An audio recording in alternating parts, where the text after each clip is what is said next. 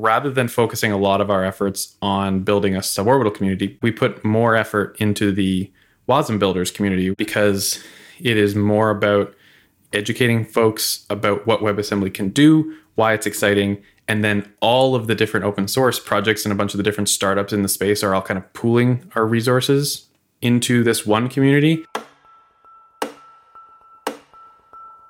This is Contributor, a podcast telling the stories behind the best open source projects and the communities that make them. I'm Eric Anderson.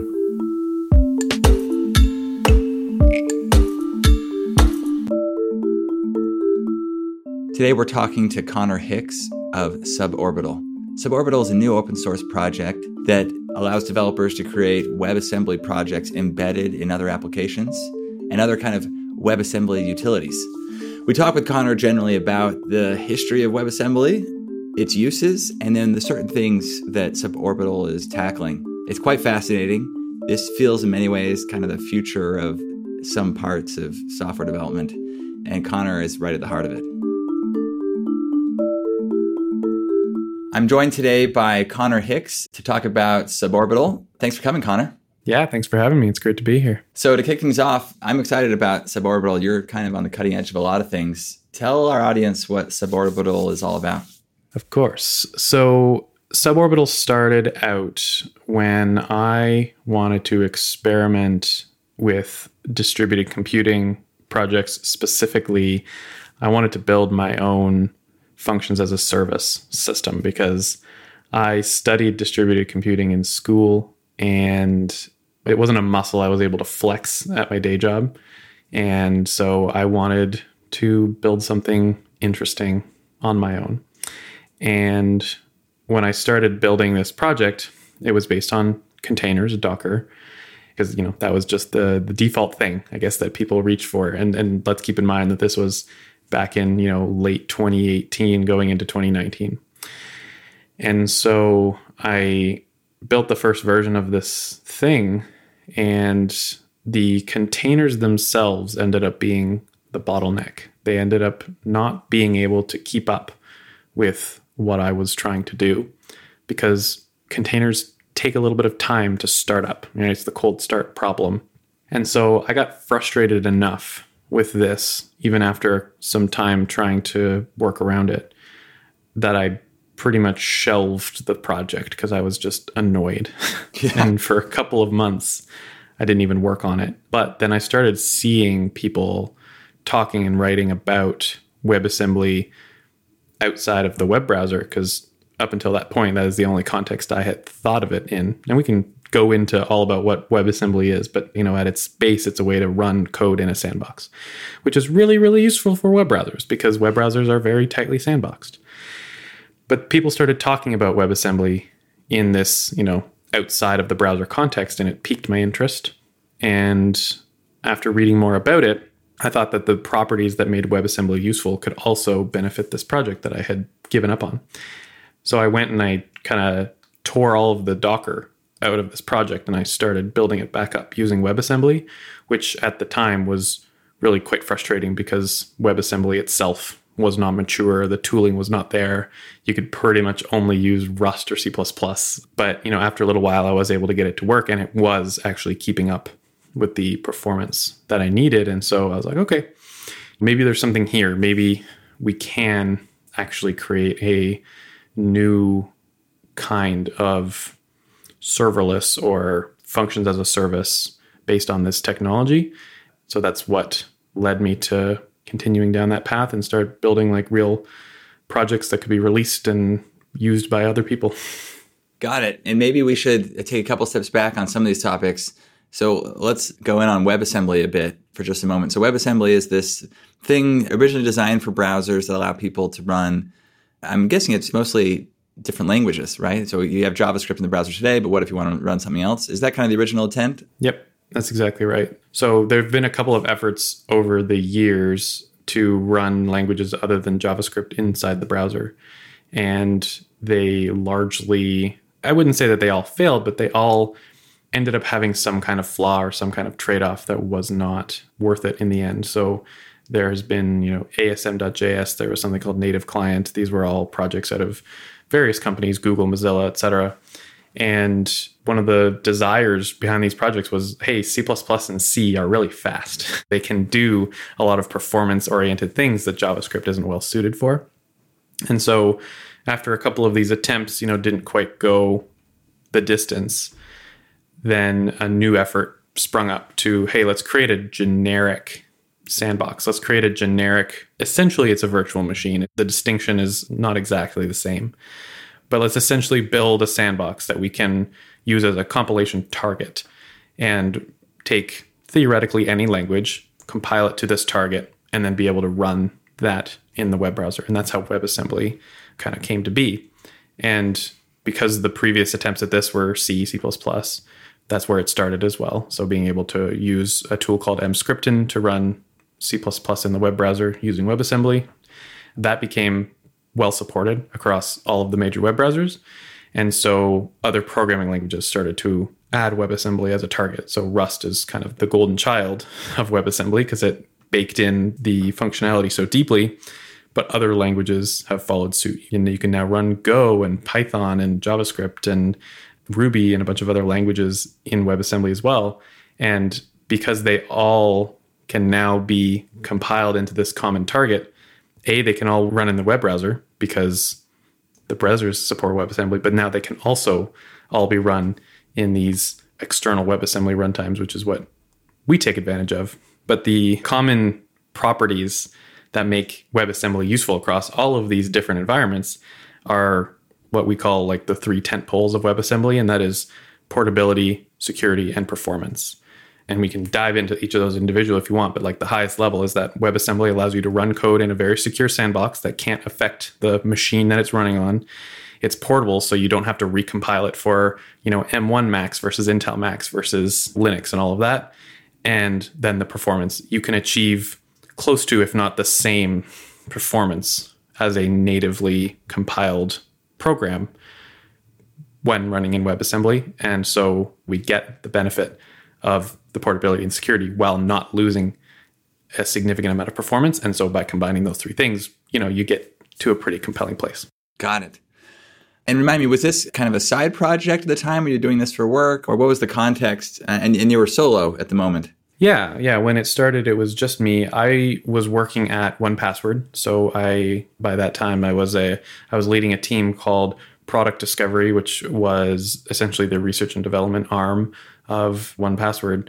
And like I said, I wanted to flex these distributed computing muscles that I didn't really need to flex at 1Password because 1Password is actually a very simple system at the end of the day. Um, it's rock solid and you know very well trusted, but it's not a huge distributed computing problem, which is what I was interested in playing with. So I did uh, start working on this stuff on the weekends and in my spare time, and it kind of grew into something that I wanted to open source. Got it. And it started out on Docker, and then you discovered um, WebAssembly.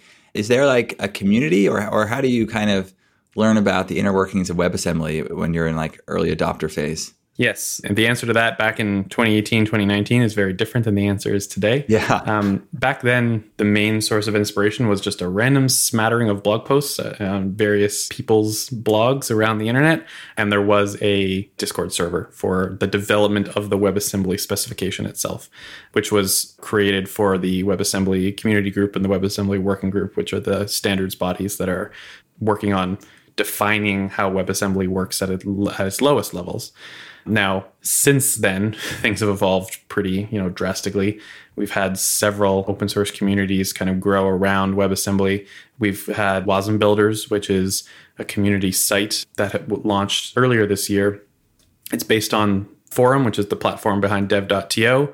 And so we've got a similar community there writing articles, showcasing what they're building, and creating tutorials and learning material for others. So it is quite a bit more approachable now than it was a couple of years ago.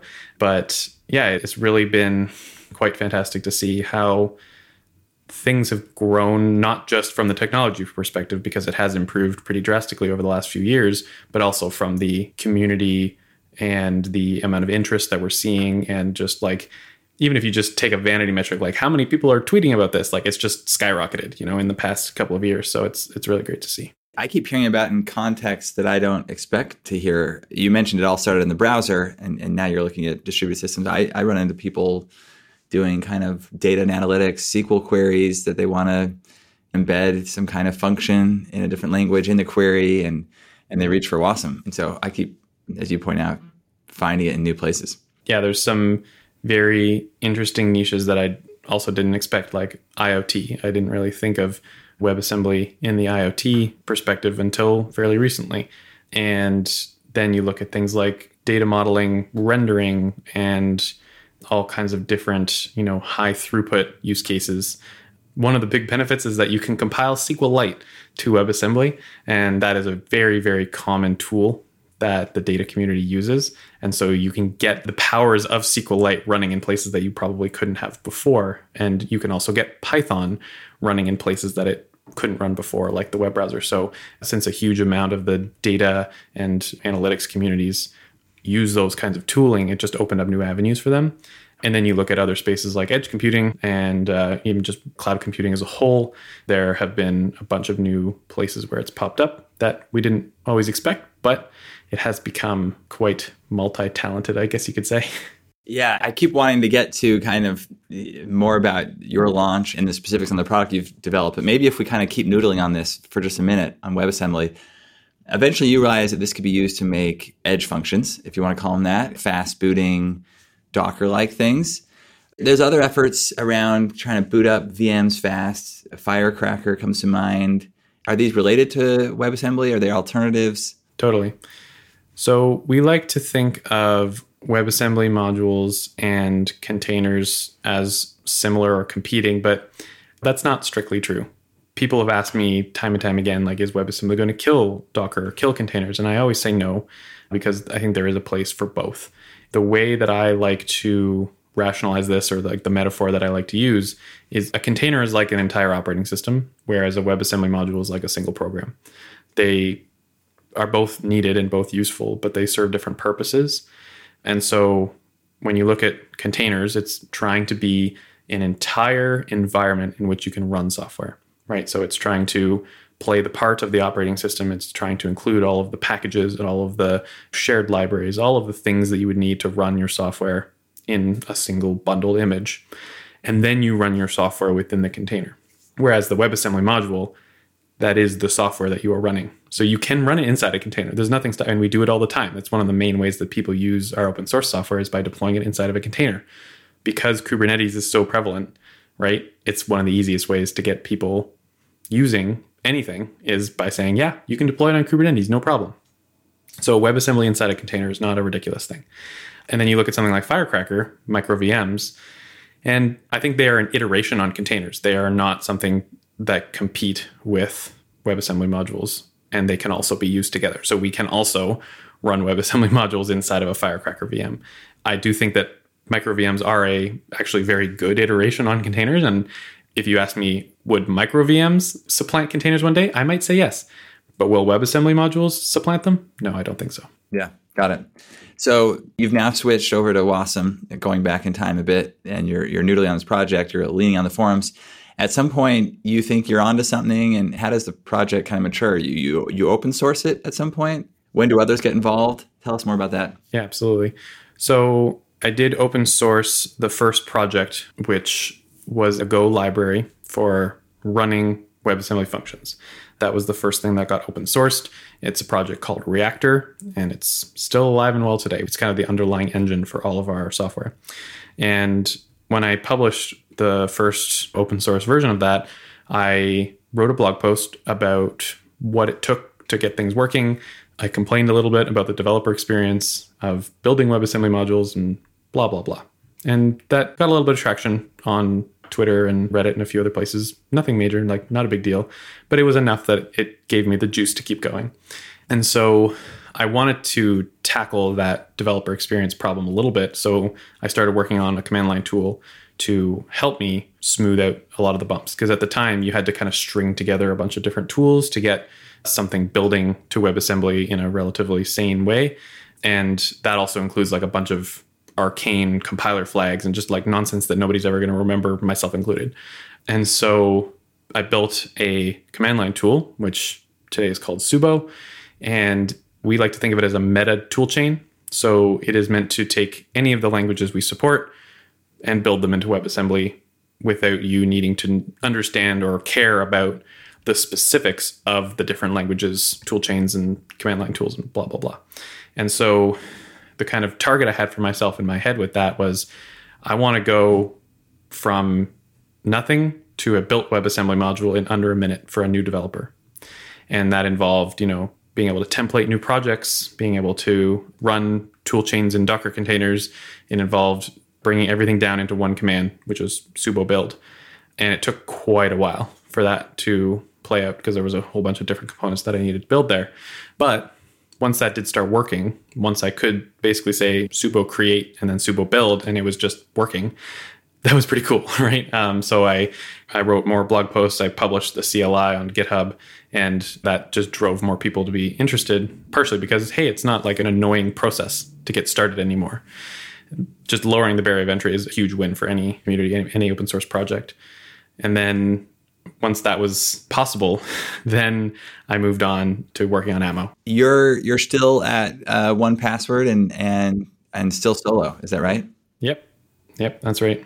If I remember correctly, we're kind of into 2019 now, and once I had this command line tool, this developer experience that was pretty nice to use, I thought to myself, okay, I'm a backend developer. I like to build web services. What would it look like to build a pure WebAssembly web service that didn't involve any library code because the thing I had released thus far it was a library. It was something you could use to build services. But I wanted to say, what if we could just remove all the boilerplate, remove the the wrapper, and just have a pure WebAssembly web service? And so that's where the Atmo project started. And it started out as a weekend thing. I kind of hacked it together using Reactor, which is the lowest level scheduler. And then when you combine that with the CLI tool, I was able to create, build, and run a web service with only WebAssembly, nothing else.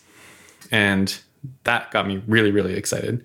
And that's when I started publishing more blog posts. I put out alpha and then eventually beta releases of Atmo. That's when external folks started getting interested, started wanting to contribute. And that's when folks started reaching out to me as being like, hey, I see that you're doing cool stuff with WebAssembly. I want to learn about WebAssembly. And this kind of loop started where people would discover it. They would find suborbital just because I was blogging about it a lot. And then it kind of started growing from there. Yeah. And this is probably a silly question, but we've always been able to use kind of any language we want on the back end using containers, what have you. And so the advantage to what you're doing here is that I don't need, like you said, all the distributed system stuff. And now Reactor, you mentioned, is a scheduler, and that's triggering in my head like something like Kubernetes. Is that analogous or am I kind of in the wrong place? It's Kubernetes at a very small scale. Okay. So it's instead of scheduling many containers on many machines, it's just scheduling many WebAssembly modules onto a single machine. But once Atmo came into play, the obvious question is next, how do you scale up? Right. And so we started adding meshed networking, we started adding auto scaling integrations with Kubernetes and stuff like that.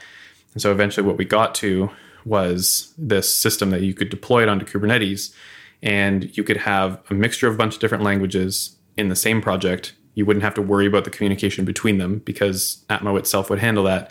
You wouldn't have to worry about scaling because the integration with the autoscaler would handle that for you. And you could configure the security profile of the deployment down to a very, very granular level thanks to the WebAssembly sandboxing. That's where things kind of started to click. Once we had all these major pieces in place, people started understanding what the heck we were doing.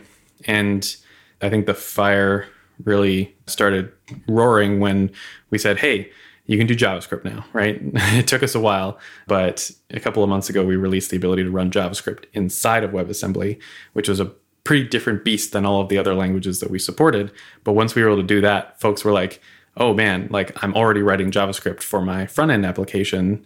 If I can do the same thing on the back end and get a lot of the benefits of WebAssembly, but also be able to pull in Rust or be able to pull in Go when I need to, that's where it's a really promising idea. So earlier you talked about there wasn't much of a community or there was just this Wasm kind of official one. And then you had kind of discovered other communities along the way.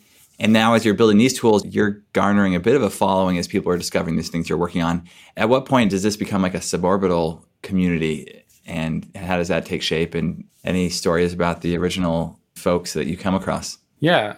I mean, we have our own Discord, but we try our best to funnel a lot of effort into the WASM Builders community because one of our big ideas is that like we won't succeed unless WebAssembly as a whole becomes accepted and becomes well understood within the industry at large. And so rather than focusing a lot of our efforts on building a suborbital community, which don't get me wrong, we have one. We have a Discord server. People come in and we chat with them and they, you know, they ask questions, we help them out, all that kind of stuff. It's great. But we put more effort into the Wasm Builders community, which is just wasm.builders. You can go and it's uh, fully open and you can browse around. We put more effort into that because it is more about educating folks about what WebAssembly can do, why it's exciting, and then all of the different open source projects out there. They also do showcases. They show off what their open source projects can do. They do demos and they do tutorials and stuff like that. So it's kind of like a bunch of the different open source projects and a bunch of the different startups in the space are all kind of pooling our resources into this one community. And that's just been a lot more successful. I think people uh, kind of have almost a little bit of like community burnout because like I'm part of like 25 Discord channel servers. Like I, I can't keep up with that, right? So by having a single place where we can go and show everything off has been really effective. And it doesn't remove our ability to show off our projects because we can still do that, but it's in a place where people are already engaged, they're already interested in the technology. And so, yeah, let's show them what is unique about suborbitals projects. But you know, everybody else can also do that as well, and we all pool our efforts into one place. This is something I advise our portfolio companies to do. You can go start your own community, but you can also just go find your complementary communities that exist already today. They're excited to get new content, and you got latent demand for your tech there. So I think that's great. When does Suborbital kind of become a company? I imagine it's more than you now.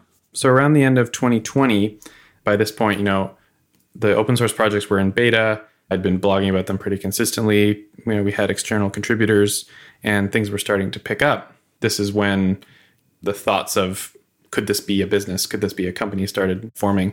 And investors are always on the lookout for interesting new technologies and stuff. So a couple of them started reaching out to me and after a few weeks and months of thinking about how can I apply the things that I've built, you know, with the open source team, how could we apply that to be a product? How could we apply that to be something that is unique and solves a real problem for businesses?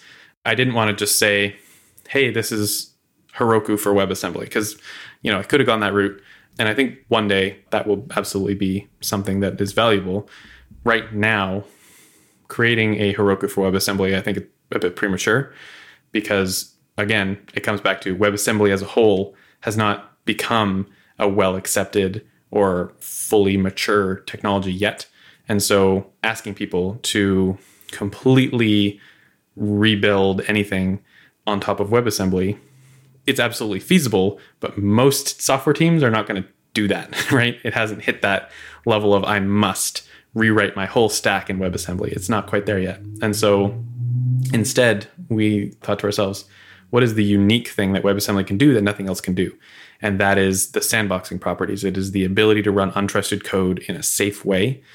And so the ability to create plugins, the ability to create user defined functions and to create extensibility, that was the thing that I landed on as here's how we could apply what we've built to solve a real problem. And so the suborbital the company formed around that idea of okay let's build something. We didn't know what it was at the time but let, let's build something that allows saas applications or saas companies software companies to run their users code safely as part of the application itself. So one of the easiest you know examples is figma. Figma the design application they allow you to write plugins that run inside of figma and they use WebAssembly for that. And it is just an extremely easy way for a developer to add and extend Figma as a product. And we wanted to be able to do that for anybody, right? And so we took that idea and that's what we kind of formed the original pitch around. That's how we were able to raise a seed fund. And that's how the early team kind of formed around that idea. And so we started out with a small team of four people. We worked for the majority of 2021 on building out the first version of this extensibility product. We launched it in November of 2021. It's called Suborbital Compute. And the team has grown now to 14 people. We've released several beta versions of that product, and we've got a whole bunch of customers who are onboarding and getting ready to launch their own features based on suborbital compute. But yeah, user defined functions and this idea of building plugins, building extensibility, building developer platforms on top of other software is a very, very exciting use case for WebAssembly that I think still, even to this day, is the only thing in my mind that WebAssembly can do that nothing else can do. WebAssembly can do lots of things that other things can do, but it's the only thing that WebAssembly can do uniquely. And I think it's really well suited for these kinds of systems. And we've gotten a lot of really good feedback to that effect. Super cool, Connor. And I agree with you. I mean, this is uncharted waters for folks. And I think we've all kind of dreamed or imagined something like this, but maybe you could kind of help clarify our vision for what building a plugin would be like, or maybe we just go look at you know Figma as an example. I wasn't aware that they had that. But as an engineer, if I go build a plugin for a SaaS app, I mean, I think we're familiar with using a REST API, but that's the service we have to go deploy and manage on our own. What does a plugin look like? Is there like a an API of sorts that we're building against when we build a plugin? You would imagine. Yeah, absolutely. So the way we've architected things is we want everything to stay within the product experience. So, say you have an application called, I don't know, Donut Task Manager, whatever, yeah. and you want to be able to extend it.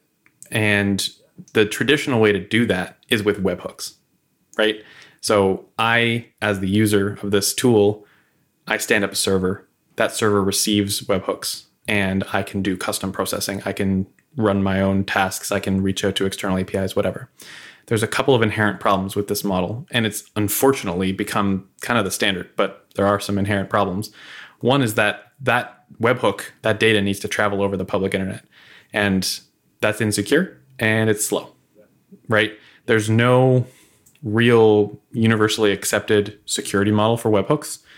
Different products will do it different ways. You can sign things, you can have secrets, you can do stuff, but there's nothing like OAuth for webhooks. There's no standard. Yeah and it's slow because you have to traverse probably 100 milliseconds or more of network between the application server and your own server. And so, as soon as you want to do anything with sensitive data, as soon as you want to do anything with large amounts of data, you're kind of screwed because the webhook model just breaks down immediately. So, what if instead of me deploying my own server, I could instead just give a little snippet of code to the product itself to run on my behalf whenever one of those events would have previously triggered a webhook. And so what we do, what suborbital compute achieves is let's stick an editing environment right in the product itself. So we have a code editor that can be embedded directly into the product's dashboard or web UI or whatever. And you pop it open and you say, hey, when this event is triggered, I want you to run this code. And this code can be written in Rust, Go, JavaScript, whatever. And when you hit deploy, it's not deploying onto a server you own, it's deploying into the product itself. And it just becomes a part of the product's business logic. So you get kind of the inverse of what the webhook, you know, kind of sucks at. You get really good performance because it's running directly inside the application itself. You get really good security because that data is never leaving the private network. And you completely lose all of the burden of having to run your own server, maintain it, and all that stuff. So like we talked about earlier, you know, lowering the barrier of entry to making WebAssembly useful, we are now lowering the barrier of entry to make custom logic and extensions and integrations possible. And so if you are the product, what did I call it? Donut Task Manager, you no longer need to build bespoke integrations with Slack and Discord and Airtable and all these things. You can have this editing environment where developers can just build their own integrations. They can build their own customizations. And as the user, I can get all of that power without needing to run my own infrastructure. So it's kind of a win win on both sides. And WebAssembly is the thing that makes this possible at the end of the day because running that logic inside of Donut Task Manager's servers is inherently unsafe because it is untrusted. It is something being submitted to you by a user. And so WebAssembly's sandboxing properties, the fact that nothing can leave the module, no network, no disk, no anything can be accessed from that module unless it is explicitly granted to that module, means that we have a very tight control over the logic being executed in that user's module. And so we can give them the ability to run their own custom logic without sacrificing the security of our infrastructure, which, yeah, is pretty good. No, it's amazing. You're right. You solved this isolation problem of like, what if it leaks into someone else's process? Not that you need to solve all these things, but I'm, I'm trying to imagine do you consider like what abuse scenarios could look like? You know, if someone tries to mine Bitcoin in my mm-hmm. my donut application plugin, is that a problem? And as the donut application owner, can I like limit to the things that people might be able to run in their plugins? Yeah, absolutely. So one of the main features of the compute platform is that you have full control over the execution. So you have you can limit things like CPU, memory, and amount of time that these functions can run for, and then you can go extremely granular and you can say, "Hey, you can access the network, but you can only access this one domain, or you can only access this list of domains. You can access this file, but like only read only and you know only at this location. Or you can say hey you can access a cache but you can only access this kind of sliver of the cache that is namespaced to you. And because any request any external attempt to do anything passes through the webassembly what we call the foreign function interface between the webassembly module and the host we can intercept absolutely everything that goes over that boundary. We can filter it. We can block it. We can transform it. We can do whatever we want and so Donut Task Manager, the operators of the system, yeah. can configure down to an extremely granular level what those modules are allowed to do. And so, hey, you want to mine Bitcoin? That sucks. You can't even access the network that would be needed to reach the Bitcoin network. You can't execute for more than, you know, one second at a time. There's a bunch of different protections that you can put in place. And we've thought pretty deeply about this. So we have a capabilities system that actually to a very low level configures that runtime to be secure and only allow the actions that the operator wants to allow. That's awesome. What's the state of the product today? I can imagine folks listening to this and getting excited about trying it out.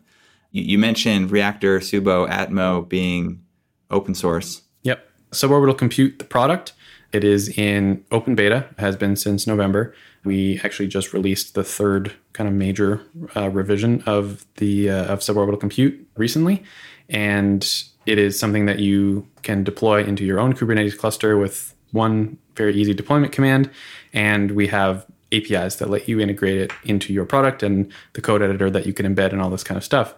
The compute product itself is closed source, but it runs on top of Atmo. So the actual execution engine, the thing that is running the WebAssembly functions, it is Atmo completely unchanged. It is the open source version of Atmo. That's what we call the data plane.